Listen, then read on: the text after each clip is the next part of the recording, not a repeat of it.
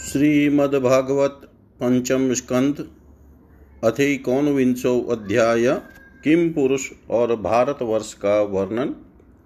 श्री शुक उवाच। किं पुरुषै वर्षे भगवन्तमादिपुरुषं लक्ष्मणाग्रजं सीताभिरामं रामं तच्चरणसन्निकष विरतः परं भागवतो हनुमानसः किं पुरुषे अविरतभक्तिरूपास्ते आष्टिशेषेण सह गन्धर्वैरनुगीयमाना परमकल्याणीं भर्तृभगवत्कथां समुपशृणोति स्वयं चेदं गायति। ॐ नमो भगवते युतं श्लोकाय नमः आर्यलक्षणशीलव्रताय नमः उपशिक्षितात्मन उपासितलोकाय नमः साधुवादनीकष्णाय नमो ब्रह्मण्यदेवाय महापुरुषाय महाराजाय नम इति यत्तद्विशुद्धानुभवमात्रमेकं स्वतेजसा प्रत्यक्प्रशान्तं सुधियोपलम्बनं हि नामरूपं निरहं प्रपद्ये मत्र्यावतारस्त्वः मत्र्यशिक्षणं रक्षो वधायेव न केवलं विभो। कुतोऽन्यता स्याद्रमतः स्व आत्मनः सीताकृतानि व्यसनानीश्वरस्य न वै स आत्मा आत्मवतां सुहृतमः। सक्तस्त्रिलोक्यां भगवान् वासुदेव, न स्त्रीकृतं कशमलमश्नुवीत, न लक्ष्मणं चापि विहातुमर्हति न जन्मनूनं महतो, न सौभगं, न वाङ्, न बुद्धिर्नाकृतिस्तोषहेतुः। तैर्यद्विसृष्टानपि नो वनोकशश्चकार सख्यै बत लक्ष्मणाग्रजः। शूरो असुरो वाप्यतः वानरो नरः। सर्वात्मनः यः सुकृतज्ञमुत्तमं भजेत रामं मनुजाकृतिं हरिं य उत्तराननयत् कौशलान् दिवमिति।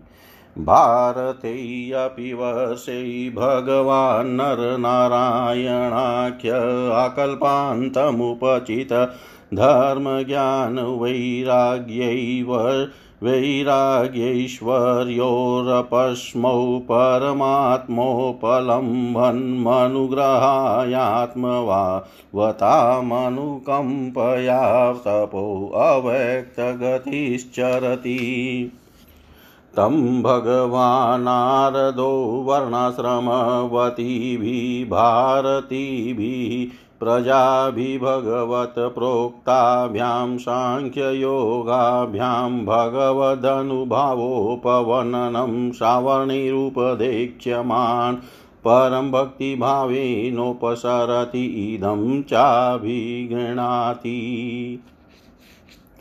ॐ नमो भगवते उपशंशीलाय उपरतानात्म्याय, नमो किञ्चनविताय ऋषि ऋषिऋषभाय नरनारायणाय परमहंस परं गुरुवै आत्मा रामाधिपतयै नमो इति। गायति चेदं कतास्य सर्गादिषु यो न बध्यते न हन्यते देहगतोऽपि देहिकै। द्रष्टॄन्द्रियस्य गुणैः विदुष्यते तस्मै नमो अशक्तविवक्तसाक्षिणे इदं हि योगेश्वर योगनेनु नैपुणं हिरण्यगर्भो भगवान् जगाद्यत यदन्तकाले त्वयि निर्गुण मनोभक्त्या ददितोञ्जितदुष्कलैर्वर यते हि कामुष्मिककामलम्पटः सुतेषु दारेषु धनेषु चिन्तयन् शङ्के एतविद्वान् कुकले वरात्ययाद यस्तस्य यत्नः श्रम एव केवलम्। तनः प्रभो त्वं कुकुलैवरार्पितां त्वन्मायया हन्तमतामधोक्षज भिन्द्यां येनाशु वयं सुदुर्भिदां विदेहि योगं त्वयि न स्वभावमिति। भारतेऽप्यस्मिन् वर्षे सरिच्छेलाः सन्ति बहवो मलयो मङ्गलप्रस्थो मेनाकस्त्रिकूटऋषभः कूटककोलकशै ओ देवगिरिऋष्यमुखः श्रीशैलो वेङ्कटो महेन्द्रो वारिधारो विन्द्यः सुक्तिमान्रेक्षगिरिपारियात्रो द्रोणचित्रकूटो गोवर्धनो ककुभो नीलो गोकामुख, इन्द्रकीलः, कामगिरिरिति चान्ये च शतसहस्रश, शैलास्तेषां नीतं प्रभवानदा, नद्यश्च सन्त्यसङ्ख्याता। एतासामपो भारत प्रजानामभिरेव पुनन्ति नामात्मना चोपस्पशन्ति चन्द्रवशा ताम्रपर्णी अवटोदा कृतमाला विहायसी कावेरी वेणीपयस्विनी शर्करावटा तुङ्गभद्रा कृष्णा वेण्याभिमरति गोदावरी निर्विन्द्या पयोष्णी तापिरेवा शुषा नर्मदा चर्मणवती सिन्धुरन्धशोणश्च नदो महानदी वेदस्मृति ऋषिकुल्या त्रिशामा कौशिकी मन्दाकिनी यमुना सरस्वती दृशद्वती गोमती शरयुरोधस्वती सप्तवती सुषोमा शतदृश्चन्द्रभागा मरुदवृधा वितस्ता अशक्नि विश्वेति महानद्य अस्मिन्नेव वर्षे पुरुषै लब्धजन्मभिः शुक्ललोहितकृष्णवर्णेन स्वारब्धेन कर्मणा दिव्यमानुषनारकगतयो भव्य आत्मन आनुपूर्वेण सर्वा हि योव सर्वेषां विधीयन्ते यथा वर्णविधानमपवर्गश्चापि भवति। यो असो भगवति सर्वभूतात्मन्यात्मयै अनिरुक्तै अनिलयनै परमात्मनि वासुदेवे अन्यनिमितभक्तियोगलक्षणो नागागतिनिमिता विद्याग्रन्थिरन्धनद्वारेण यदा हि महापुरुष पुरुषप्रसङ्ग एतदेव हि देवा गायन्ति अहोऽमिषां किं कारिशोभनं प्रसन्न एषां स्वीदुतः स्वयं हरि। यै जन्मलब्धं नृषु भारताजिरै मुकुन्दसेवोपैकं स्पृहाहिनः। किं दुष्करेण क्रतुभिस्तपोव्रतैर्दानादिभिवाद्युजयेन् न यत्र नारायणपादपङ्कज स्मृतिपरमुष्टातिशयेन्द्रियोत्सवात्। कल्पायुषां स्थानजयात् पुनर्भवात्, क्षणायुषां भारतभुजयो वरं क्षणेन मत्र्येण कृतं मनस्विनः। सन्न्यस्य संयान्त्यभयं पदं हरे न यत्र वैकुण्ठकथासुधापगा, न साधवो भागवतास्तदाश्रया, न यत्र यज्ञै शमखा महोत्सवः सुरेशलोकोऽपि न वै स सेव्यताम्। प्राप्ता नृजातिं त्व्यः ये च जन्तवो ज्ञानक्रिया द्रव्यकलापसंभृताम् न वै यतैरनपुनर्भवायतै भूयो वनोका इव यान्ति बन्धनम्। यै श्रद्धया बहिषि भागशो हविनिरुक्तमिष्टं विधिमन्त्रवस्तुत। एकपृथङ्गनामभिराहुतो मुदा गृह्णाति पूर्णस्वयमाशिषा प्रभु। सत्यं दिश्यत्यर्थितमर्थितो नृणां। नैवार्थतो यत पुनरर्थिता यत स्वयं विद्धते भजतामनिच्छताम्। इच्छापिधानं निजपादपवल्लम्। यद्यत्र नः स्वर्गसुखावशेषितं स्विष्टस्य सुप्तस्य कृतस्य शोभनं तेना जनाभे स्मृतिमजन्मन स्यादवर्षै हरियद्भजतां शं तने तनोति।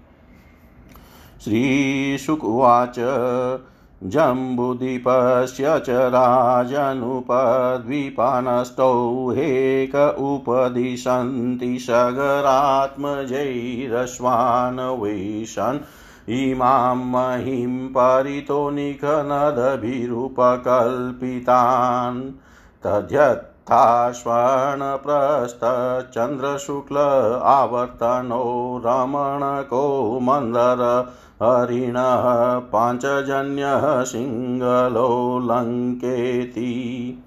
एवं तव भारतोत्तम जम्बुद्विवर्षविभागो यतोपदेशमुपवर्णित इति।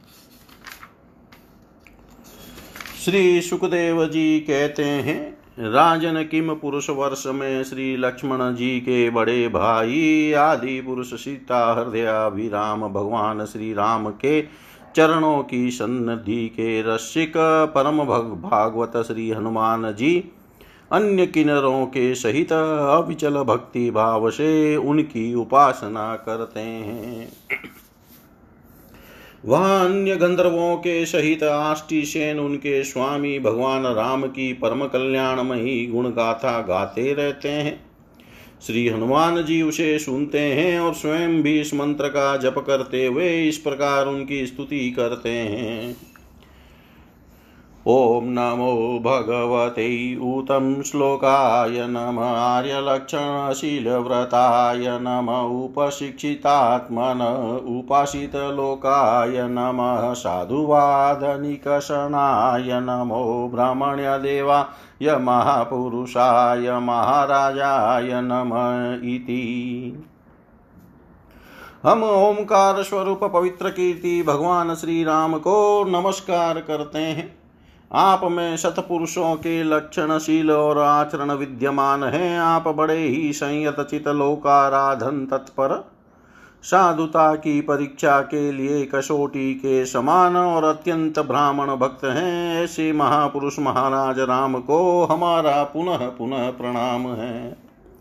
भगवान आप विशुद्ध बोध स्वरूप, अद्वितीय अपने स्वरूप के प्रकाश से गुणों के कार्य रूप जागृत आदि संपूर्ण अवस्थाओं का निराश करने वाले सर्वांतरात्मा परम शांत शुद्ध बुद्धि से ग्रहण किए जाने योग्य नाम रूप से रहित और अहंकार शून्य है। मैं आपकी शरण में हूँ।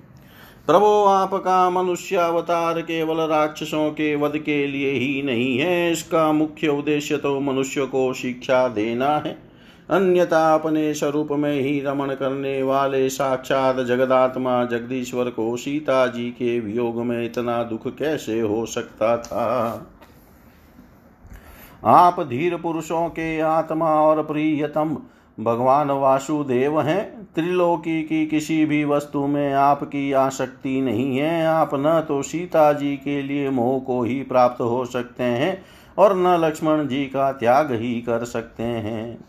आपके ये व्यापार केवल लोक शिक्षा के लिए ही है। लक्ष्मणाग्रज उत्तम कुल में जन्म सुंदरता, वाक चातुरी, बुद्धि और श्रेष्ठ योनि, इनमें से कोई भी गुण आपकी प्रसन्नता का कारण नहीं हो सकता। यह बात दिखाने के लिए ही आपने इन सब गुणों से रहित हम वनवासी वानरों से मित्रता की है। देवता असुर अथवा मनुष्य कोई भी हो, उसे सब प्रकार से श्री राम रूप आपका ही भजन करना चाहिए, क्योंकि आप नर रूप में साक्षात श्री हरि हैं और थोड़े किए को भी बहुत अधिक मानते हैं। आप ऐसे आश्रित वत्सल हैं कि जब स्वयं दिव्य धाम को सिधारे थे, तब समस्त उत्तर कौशल वासियों को भी अपने साथ ही ले गए थे। भारतवर्ष में भी भगवान दयावश नर नारायण रूप धारण करके संयमशील पुरुषों पर अनुग्रह करने के लिए अव्यक्त रूप से कल्प के अंत तक तप करते रहते हैं।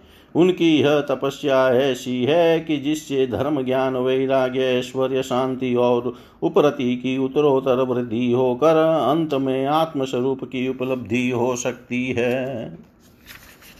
वहाँ भगवान नारद जी स्वयं श्री भगवान के ही कहे हुए सांख्य और योग शास्त्र के सहित भगवान भगवान महिमा को प्रकट करने वाले पाँच रात्र दर्शन का सावरणी मुनि को उपदेश करके, करने के लिए भारतवर्ष की वर्णाश्रम धर्मावलंबिनी प्रजा के सहित अत्यंत भक्ति भाव से भगवान श्री नर नारायण की उपासना करते और इस मंत्र का जप तथा स्तोत्र को गाकर उनकी स्तुति करते।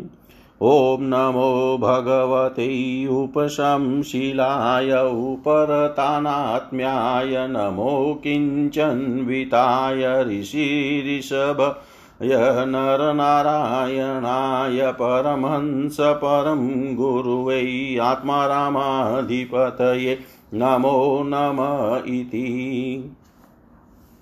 ओंकार स्वरूप अहंकार से रहित निर्धनों के धन शांत स्वभाव ऋषि प्रवर भगवान नर नारायण को नमस्कार है। वे परमहंसों के परम गुरु और आत्मा रामों के अधीश्वर हैं, उन्हें बार बार नमस्कार है। यह गाते हैं जो विश्व की उत्पत्ति आदि में उनके कर्ता होकर भी कर्तृत्व के अभिमान से नहीं बंधते, शरीर में रहते हुए भी उसके धर्म, भूख, प्यास आदि के वशीभूत नहीं होते, तथा दृष्टा होने पर भी जिनकी दृष्टि दृश्य के गुण दोषों से दूषित नहीं होती, उन असंग एवं विशुद्ध साक्षी स्वरूप भगवान नर नारायण को नमस्कार है। योगेश्वर हिरण्यगर्भ भगवान ब्रह्मा जी ने योग साधन की सबसे बड़ी कुशलता यही बतलाई है कि मनुष्य अंतकाल में देहाभिमान को छोड़कर भक्ति पूर्वक आपके प्राकृत गुण रहित स्वरूप में अपना मन लगावे। लौकिक और पारलौकिक भोगों के लालची मूड पुरुष जैसे पुत्र, स्त्री और धन की चिंता करके मौत से डरते हैं। उसी प्रकार यदि विद्वान को भी इस निंदनीय शरीर के छूटने का भय ही बना रहा तो उसका ज्ञान प्राप्ति के लिए किया हुआ सारा प्रयत्न केवल श्रम ही है। अतः अधोक्षज, आप हमें अपना स्वाभाविक प्रेम रूप भक्ति योग प्रदान कीजिए, जिससे कि प्रभो, इस निंदनीय शरीर में आपकी माया के कारण बदमूल हुई दुर्भेद्य अहंता ममता को हम तुरंत काट डालें। राजन, इस भारतवर्ष में भी बहुत से पर्वत और नदियाँ हैं, जैसे मलय, मंगल प्रस्थ, मैनाक, त्रिकुट, ऋषभ, कुटक, कौलक, शय्या, देवगिरी, ऋष्यमुख, श्रीशैल, वेंकट महेंद्र वारिधार विंध्य, शुक्तिमान, ऋक्षगिरी, पारियात्र, द्रोण, चित्रकूट, गोवर्धन, रेवतक, ककुभ, नील गोकामुख इंद्रकिल और कामगिरी आदि। इसी प्रकार और भी सैकड़ों हज़ारों पर्वत हैं, उनके तट प्रांतों से निकलने वाले नद और नदियाँ भी अगणित हैं। ये नदियाँ अपने नामों से ही जीव को पवित्र कर देती है और भारतीय प्रजा इन्हीं के जल में स्नान आदि करती है। उनमें से मुख्य मुख्य नदियाँ ये हैं चंद्रवशा ताम्रपर्णी, अवटोदा, कृतमाला वेहा यशी कावेरी, वेणी, पयस्विनी शर्करा वर्ता तुंगभद्रा कृष्णा, वेण्या, भीमरती, गोदावरी निर्विंध्या पयोषणी तापी रेवा सुरसा नर्मदा, चरमणवती सिंधु अंध और सोण नाम के नद, महानदी, वेद, स्मृति ऋषिकुल्या त्रिशामा कौशिकी, मंदाकिनी, यमुना, सरस्वती दृष्वती गोमती, सरयू, रोदस्वती, सप्तवती सुषोमा शतद्रु, चंद्रभागा, मरुदवृद्धा, वितस्ता अशक्नि और विश्वा इस वर्ष में जन्म लेने वाले पुरुष को ही अपने किए हुए सात्विक, राजस और तामस कर्मों के अनुसार क्रमशः नाना प्रकार की दिव्य मानुष और नर नार की योनिया प्राप्त होती है। क्योंकि कर्मानुसार सब जीवों को सभी योनिया प्राप्त हो सकती है, इसी वर्ष में अपने अपने वर्ण के लिए नियत किए हुए धर्मों का विधिवत अनुष्ठान करने से मोक्ष तक की प्राप्ति हो सकती है। परीक्षित संपूर्ण भूतों के आत्मा राग आदि दोषों से रहित अनिर्वच, अनिर्वचनीय, निराधार परमात्मा भगवान वासुदेव में अनन्य एवं अहितुक भक्ति भाव ही यह मोक्ष प्रद है। यही, ही यह मोक्ष पद है यह भक्ति भाव तभी प्राप्त होता है जब अनेक प्रकार की गतियों को प्रकट करने वाली अविद्या रूप हृदय की ग्रंथि कट जाने पर भगवान के प्रेमी भक्तों का संग मिलता है। देवता भी भारतवर्ष में उत्पन्न हुए मनुष्यों की इस प्रकार महिमा गाते हैं। आहा जिन जीवों ने भारतवर्ष में भगवान की सेवा के योग्य मनुष्य जन्म प्राप्त किया है, उन्होंने ऐसा क्या पुण्य किया है? अथवा इन पर स्वयं श्री हरि ही प्रसन्न हो गए हैं? इस परम सौभाग्य के लिए तो निरंतर हम भी तरसते रहते हैं। हमें बड़े कठोर यज्ञ, तप व्रत और दान आदि करके जो यह तुच्छ स्वर्ग का अधिकार प्राप्त हुआ है, इससे क्या लाभ है?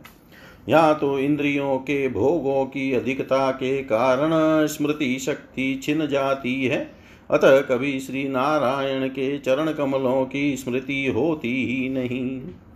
यह स्वर्ग तो क्या जहाँ के निवासियों की एक एक कल्प की आयु होती है, किंतु जहाँ से फिर संसार चक्र में लौटना पड़ता है उन ब्रह्मलोक आदि की अपेक्षा भी भारत भूमि में थोड़ी आयु वाले होकर जन्म लेना अच्छा है, क्योंकि यहाँ धीर पुरुष एक क्षण में ही अपने इस मत्रिय शरीर से किए हुए संपूर्ण कर्म श्री भगवान को अर्पण करके उनका अभय पद प्राप्त कर सकता है। जहाँ भगवत कथा की अमृतमयी सरिता नहीं बहती जहाँ उसके उद्गम स्थान भगवत भक्त साधु जन निवास नहीं करते, और जहाँ नित्य गीतादि के साथ बड़े सामाहोर समारोहों से भगवान यज्ञ पुरुष की पूजा अर्चा नहीं की जाती, वह चाहे ब्रह्मलोक ही क्यों न हो, उसका सेवन नहीं करना चाहिए।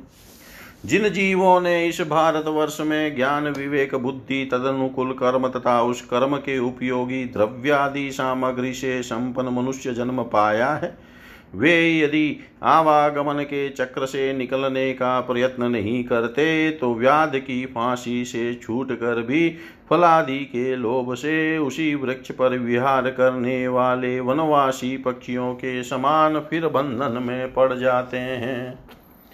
अहो, इन भारतवासियों का कैसा सौभाग्य है?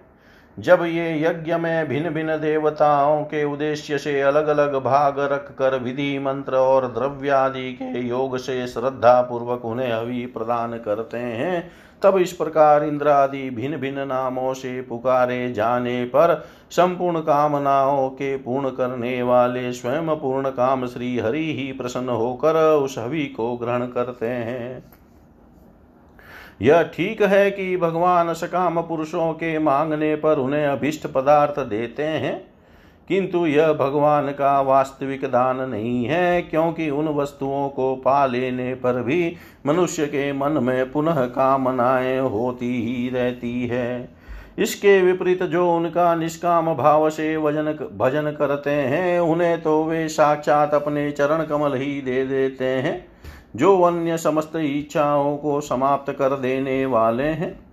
अतः अब तक स्वर्ग सुख भोग लेने के बाद हमारे पूर्वकृत यज्ञ प्रवचन और शुभ कर्मों से यदि कुछ भी पुण्य बचा हो तो उसके प्रभाव से हमें इस भारत वर्ष में भगवान की स्मृति से युक्त मनुष्य जन्म मिले, क्योंकि श्री हरि अपना भजन करने वाले का सब प्रकार से कल्याण करते हैं।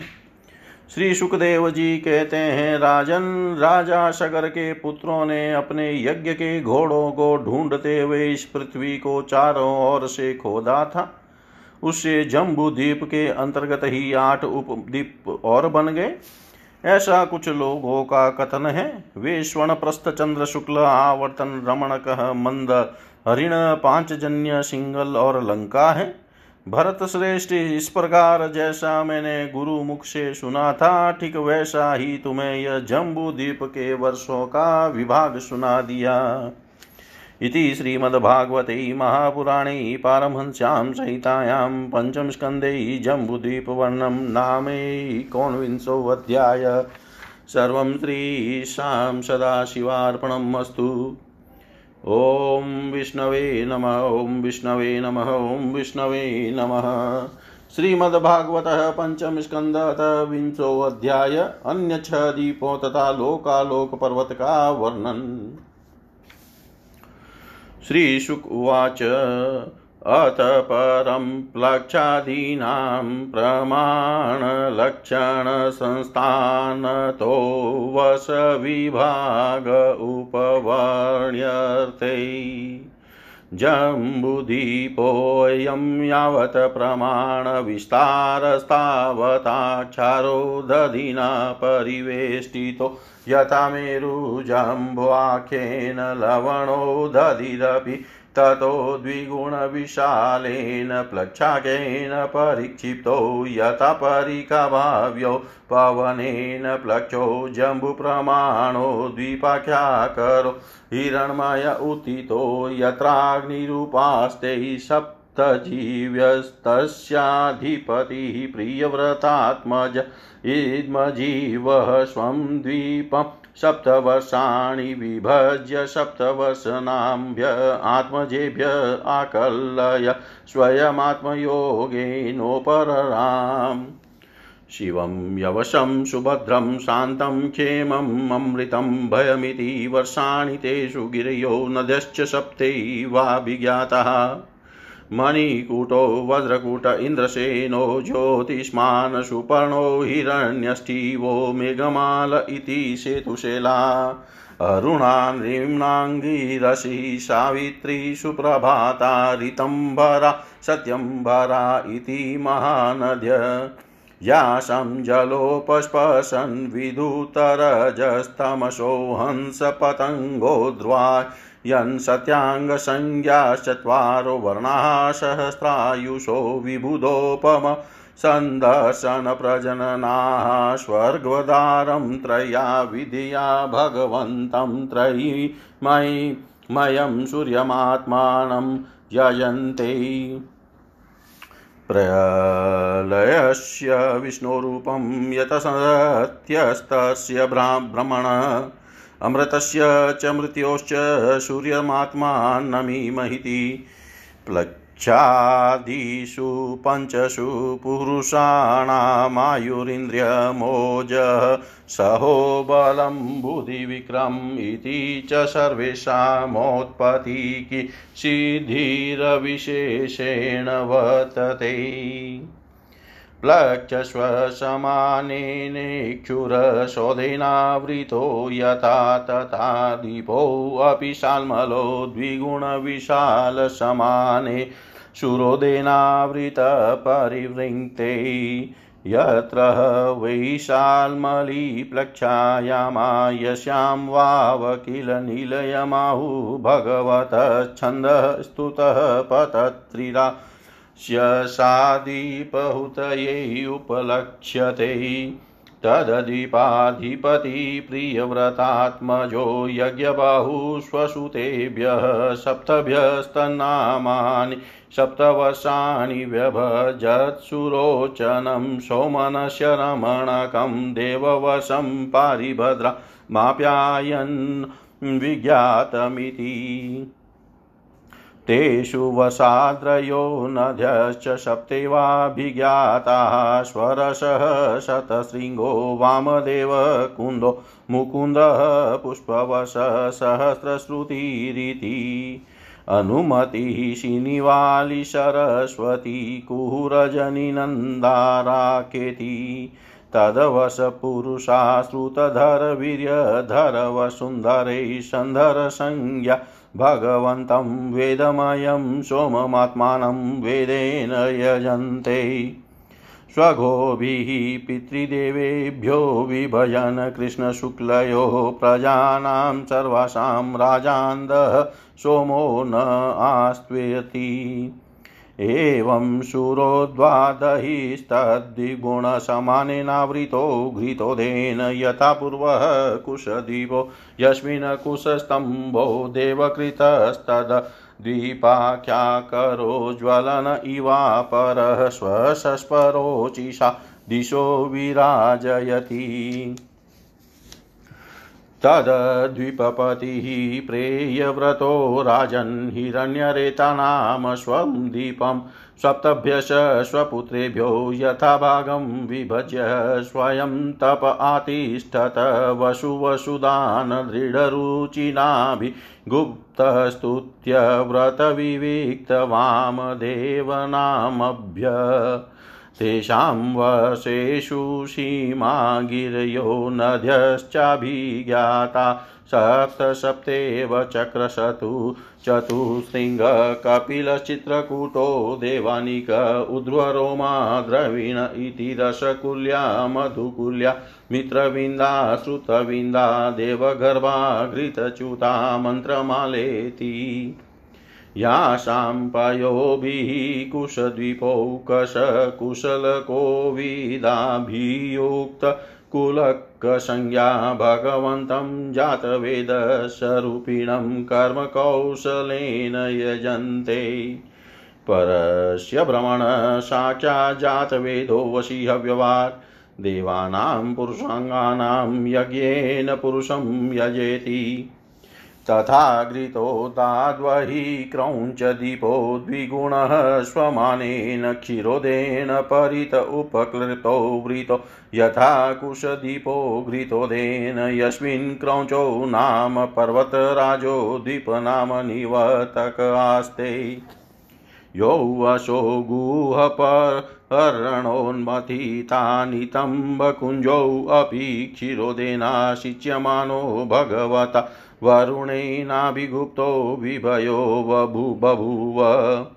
तस्मिन्नपि प्रेयव्रतो घृतपृष्ठो नामाधिपतिः स्वे द्वीपे वर्षाणि सप्त विभज्यतेषु पुत्रनामस्तु सप्तरिक्तादानवशपानिवेश्य स्वयं भगवान् भगवत परं कल्याणयशस आत्मभूतस्य हरेश्चरणा विन्दमुपजगाम् आमो मधुरुहो मेघपृष्ठसुधाम।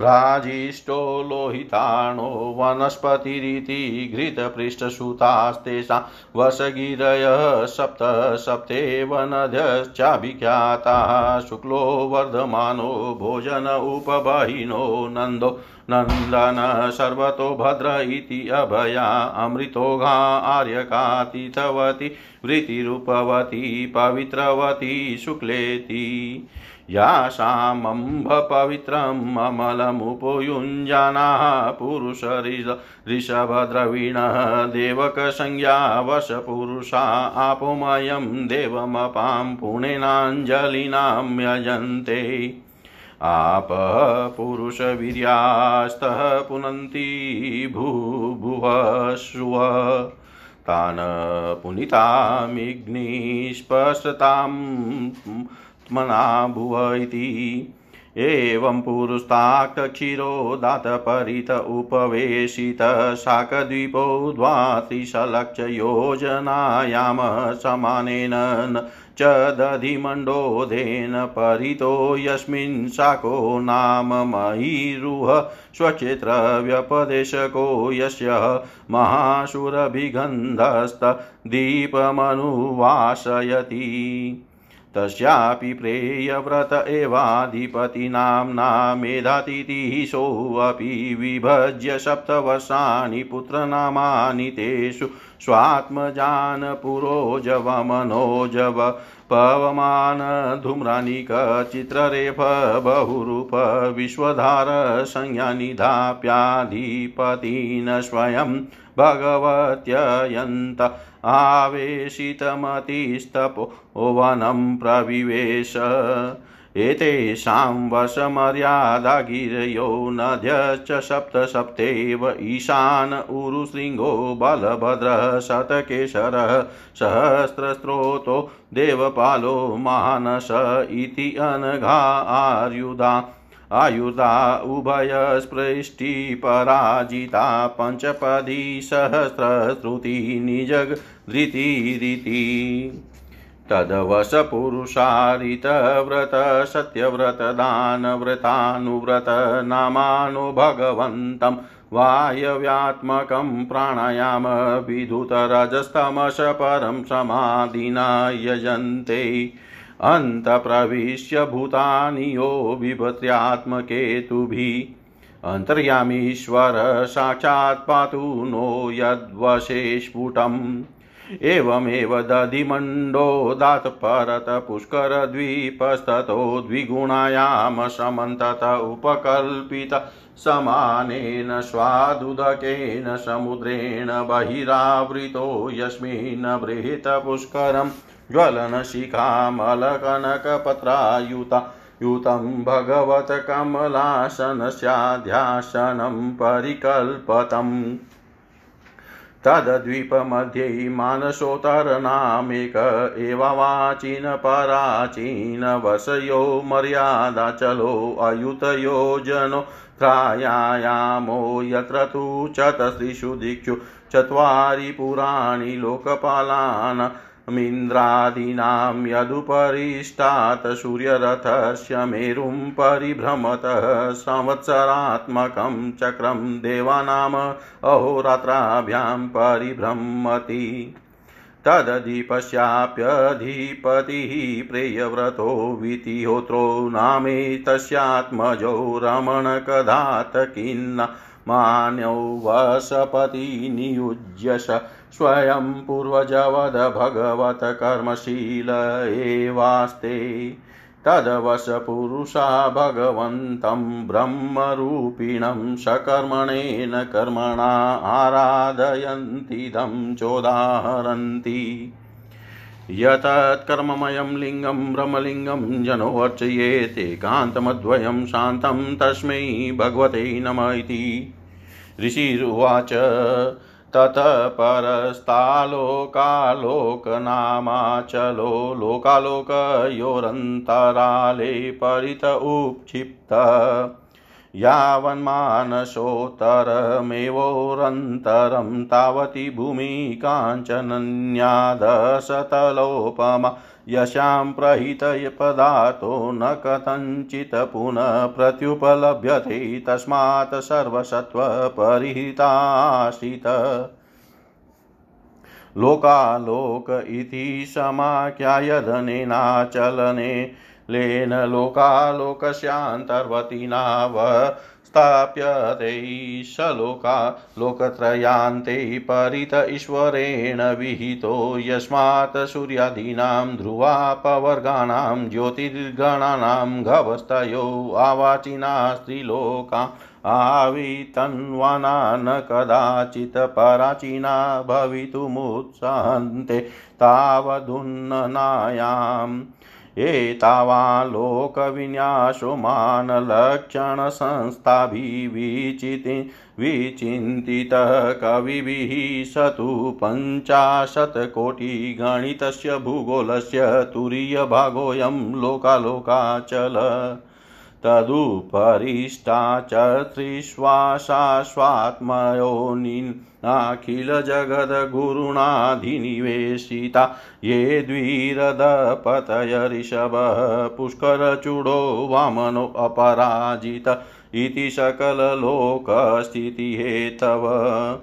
तेषां स्वविभूतीनां लोकपालानां च विधिधवीर्योपबृह्णाय भगवान् परं महापुरुषो महाविभूतिपतिरन्तर्यात्मानो विशुद्धसत्त्वं धर्मज्ञानवैराग्यैश्वर्याध्यष्टमासिद्ध्युपलक्षणं विश्वकसेनादिभिः सपाशदप्रवरे परिवारितो निजवरायुधोपशोभिते निजभुजदण्डैः सन्धारयमाण तस्मिन् गिरिवरे समन्तात् सकललोकस्त्वस्य आसते।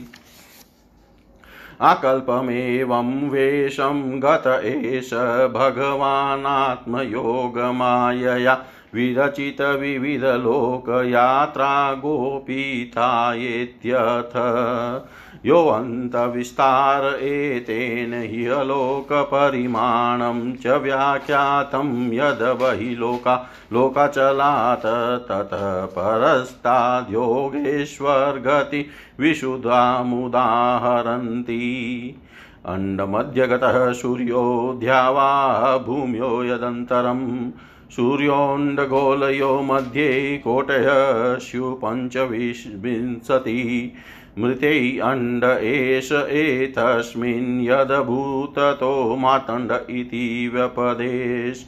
हिरण्यगर्भ इति यद्धिरण्याण्डसमुद्भव। सूर्येण हि विभज्यन्ते दिशकं धौमयीभिधा स्वर्गापवर्गो नरकारशोकांसि च सर्वश। देवतीयङ्गमनुष्याणां सरीसृपशविरुधां सर्वजीवनिकायानां सूर्यमात्मा दृगीश्वर सूर्यात्मा दृगीश्वर श्री सुखदेव जी कहते हैं, राजन, अब परिमाण लक्षण और स्थिति के अनुसार प्लक्षादि अन्य दीपों के वर्ष विभाग का वर्णन किया जाता है। जिस प्रकार मेरु पर्वत जम्बू द्वीप से घिरा हुआ है, उसी प्रकार जम्बू द्वीप भी अपने ही समान परिमाण और विस्तार वाले खाले, खारे जल के समुद्र से परिवेष्टित है। फिर खाई, जिस प्रकार बाहर के उपवन से गिरी रहती है, उसी प्रकार क्षार समुद्र भी अपने से धुने विस्तार वाले प्लक्ष द्वीप से घिरा हुआ है। जम्बू द्वीप में जितना बड़ा जामुन का पेड़ है, उतने ही विस्तार वाला यहाँ स्वर्णमय प्लक्ष पाकर का वृक्ष है। उसी के कारण इसका नाम प्लक्ष द्वीप हुआ है। यहाँ सात जीवाहों वाले अग्निदेव विराजते हैं। इस द्वीप के अधिपति प्रिय व्रत पुत्र महाराज इद्म जीव थे। उन्होंने इसको सात वर्षों में विभक्त किया और उन्हें उन वर्षों के समान ही नाम वाले अपने पुत्रों को सौंप दिया तथा स्वयं अध्यात्म योग का आश्रय लेकर उपरत हो गए।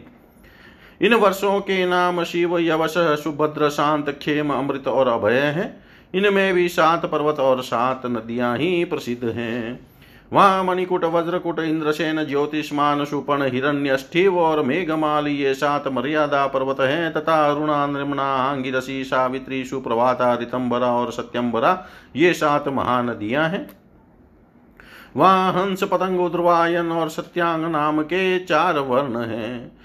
उक्त नदियों के जल में स्नान करने से इनके रजोगुण तमोगुण क्षीण होते रहते हैं। इनकी आयु एक हज़ार वर्ष की होती है। इनके शरीरों में देवताओं की भांति थकावट, पसीना आदि नहीं होता और संतानोत्पत्ति भी उन्हीं के समान होती है। ये त्रही विद्या के द्वारा तीनों वेदों में वर्णन किए हुए स्वर्ग के द्वार भूत आत्मस्वरूप भगवान सूर्य की उपासना करते हैं। वे कहते हैं कि जो सत्य अनुष्ठान योग्य धर्म और रित प्रतीत होने वाले धर्म वेद और शुभाशुभ फल के अधिष्ठाता हैं, उन पुराण पुरुष विष्णु स्वरूप भगवान सूर्य की हम शरण में जाते हैं। प्लक्ष आदि पाँच द्वीपों में सभी मनुष्यों को जन्म से ही आयु इंद्रिय मनोबल इंद्रिय बल शारीरिक बल बुद्धि और पराक्रम समान रूप से सिद्ध रहते हैं। प्लक्ष द्वीप अपने ही समान विस्तार वाले इक्षुरस के समुद्र से घिरा हुआ है उसके आगे उसे दुगने परिमाण वाला सालमली, द्वीप है जो उतने ही विस्तार वाले मदिरा के सागर से घिरा है। प्लक्ष द्वीप के पा, के पाकर के पेड़ के बराबर, उसमें सालमली शेमर का वृक्ष है।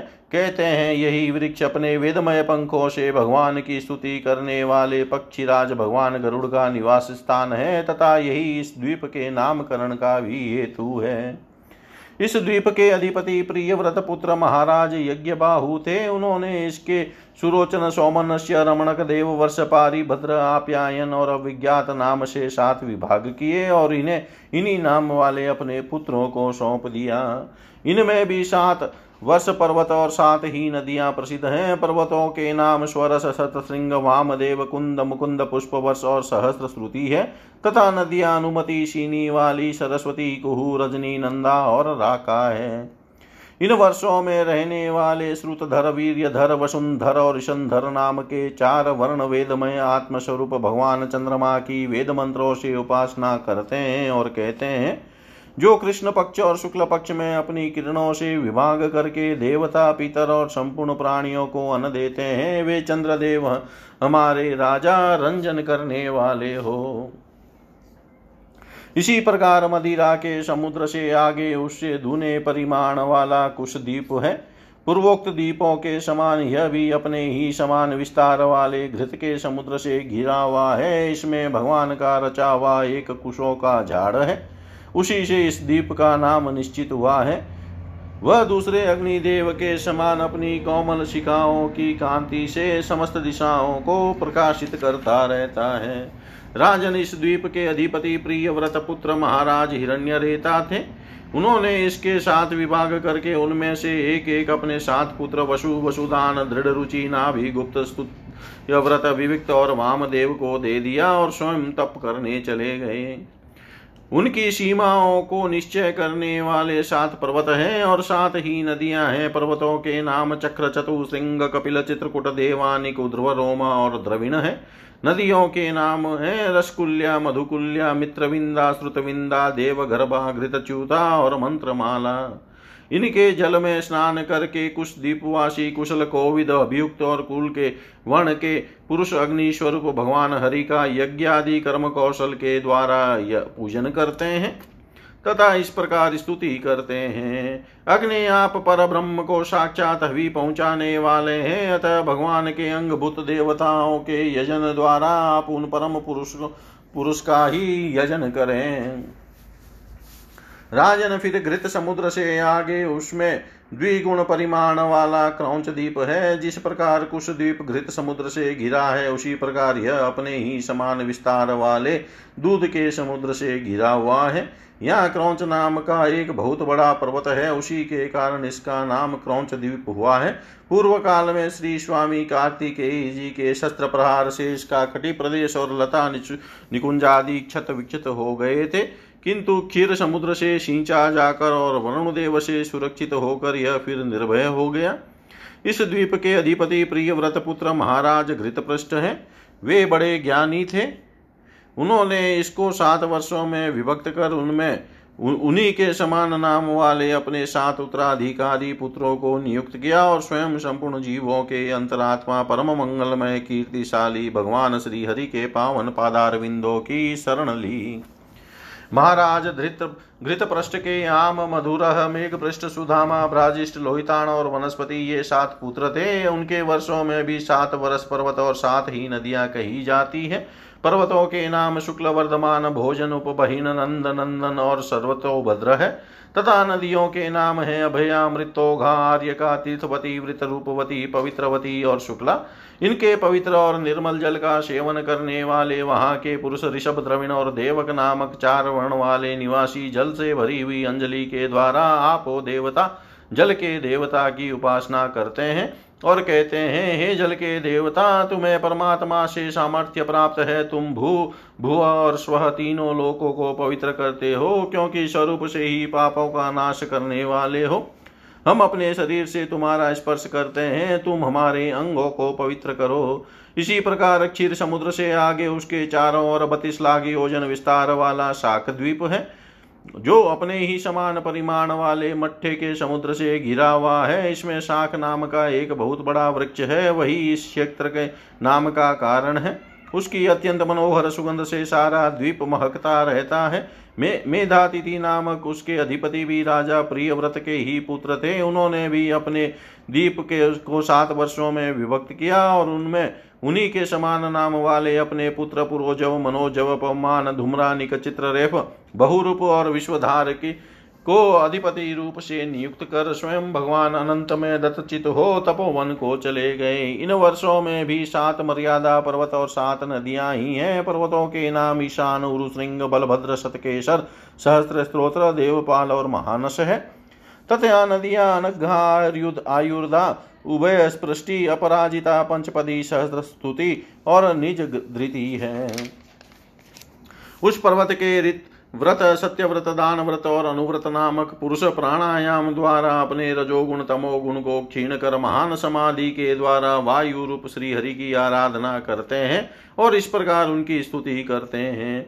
जो प्राणादि वृत्ति रूप अपनी ध्वजाओं के सहित प्राणियों के भीतर प्रवेश करके उनका पालन करते हैं तथा संपूर्ण दृश्य जगत जिनके अधीन है, वे साक्षात अंतर्यामी वायु भगवान हमारी रक्षा करे। इसी तरह मट्ठे के समुद्र से आगे उसके चारों और उससे दुगने विस्तार वाला पुष्कर द्वीप है। वह चारों ओर से अपने ही समान विस्तार वाले मीठे जल के समुद्र से घिरा है।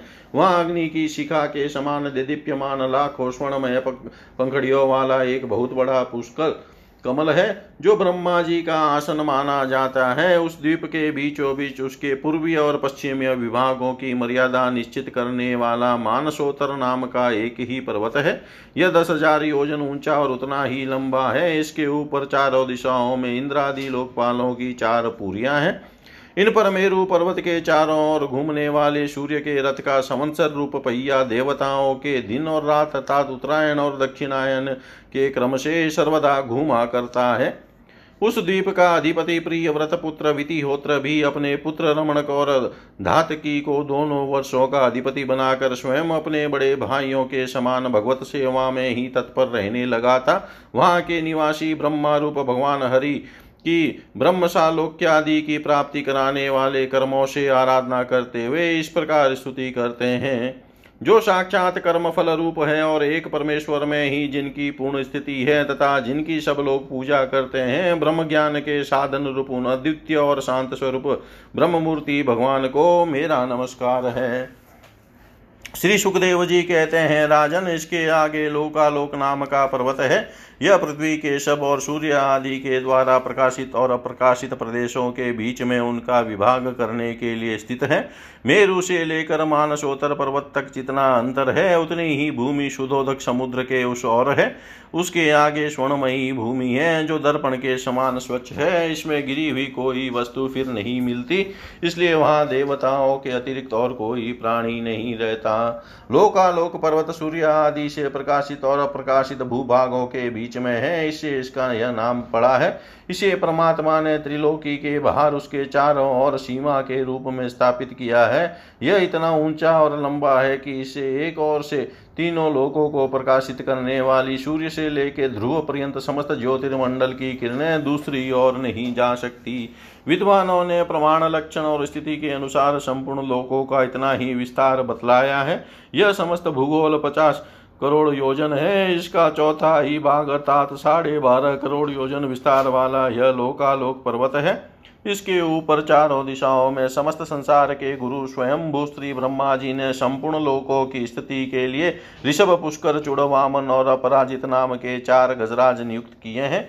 इन दिग्गजों की और दिग्गजों की और अपनी अंश स्वरूप इंद्रादि लोकपालों की विविध शक्तियों की वृद्धि तथा समस्त लोकों के कल्याण के लिए परम ऐश्वर्य के अधिपति सर्वांतरयामी परम पुरुष श्री हरि अपने विश्वक्षेन आदि पार्षदों के साथ सहित इस पर्वत पर सब और विराजते हैं। वे अपने विशुद्ध सत्व श्री विग्रह को, जो धर्म, ज्ञान, वैराग्य और ऐश्वर्य आदि आठ महासिद्धियों से संपन्न है, धारण किए हुए हैं। उनके कर कमलों में शंख चक्रादि आयुध सुशोभित है। इस प्रकार अपनी योग माया से रचे हुए विविध लोकों की व्यवस्था को सुरक्षित रखने के लिए वे इसी लीलामय रूप से कल्प के अंत तक वहाँ सब और रहते हैं। लोकालोक के अंतर्वती भूभाग का जितना विस्तार है, उसी से उसके दूसरी ओर के अलोक प्रदेश के परिमाण की व्याख्या समझ लेनी चाहिए। उसके आगे तो केवल योगेश्वरों की ही ठीक ठीक गति हो सकती है। राजन, स्वर्ग और पृथ्वी के बीच में जो ब्रह्मांड का केंद्र है, वही सूर्य की स्थिति है। सूर्य और ब्रह्मांड गोलक के बीच में सब ओर से पच्चीस करोड़ योजन का अंतर है। सूर्य इस मृत अर्थात मरे हुए अचेतन अंड में वेराज रूप से विराजते हैं। इसी से इनका नाम मार्तंड हुआ है। ये हिरणमय, ज्योतिर्मय ब्रह्मांड से प्रकट हुए हैं, इसीलिए इन्हें हिरण्य गर्भ भी कहते हैं। सूर्य के द्वारा ही दिशा, आकाश ध्युलोक अंतरिक्ष लोक, भूलोक, स्वर्ग और मोक्ष के प्रदेश नरक और रसातल तथा अन्य समस्त भागों का विभाग होता है। सूर्य ही देवता तिरक मनुष्य, सरीसृप और लता वृक्ष आदि समस्त जीव समूहों के आत्मा और नेतेन्द्रिय के अधिष्ठाता हैं। इति श्रीमद्भागवते महापुराणे परमहंस्यां संहितायां पंचम स्कंदे भुवनकोशवर्णने समुद्रवश सन्निवेश परिमाणलक्षणो विंशोऽध्याय सर्वं श्रीशां सदाशिवाय अर्पणम् अस्तु ॐ विष्णवे नम, ॐ विष्णवे नम, ॐ विष्णवे नमः।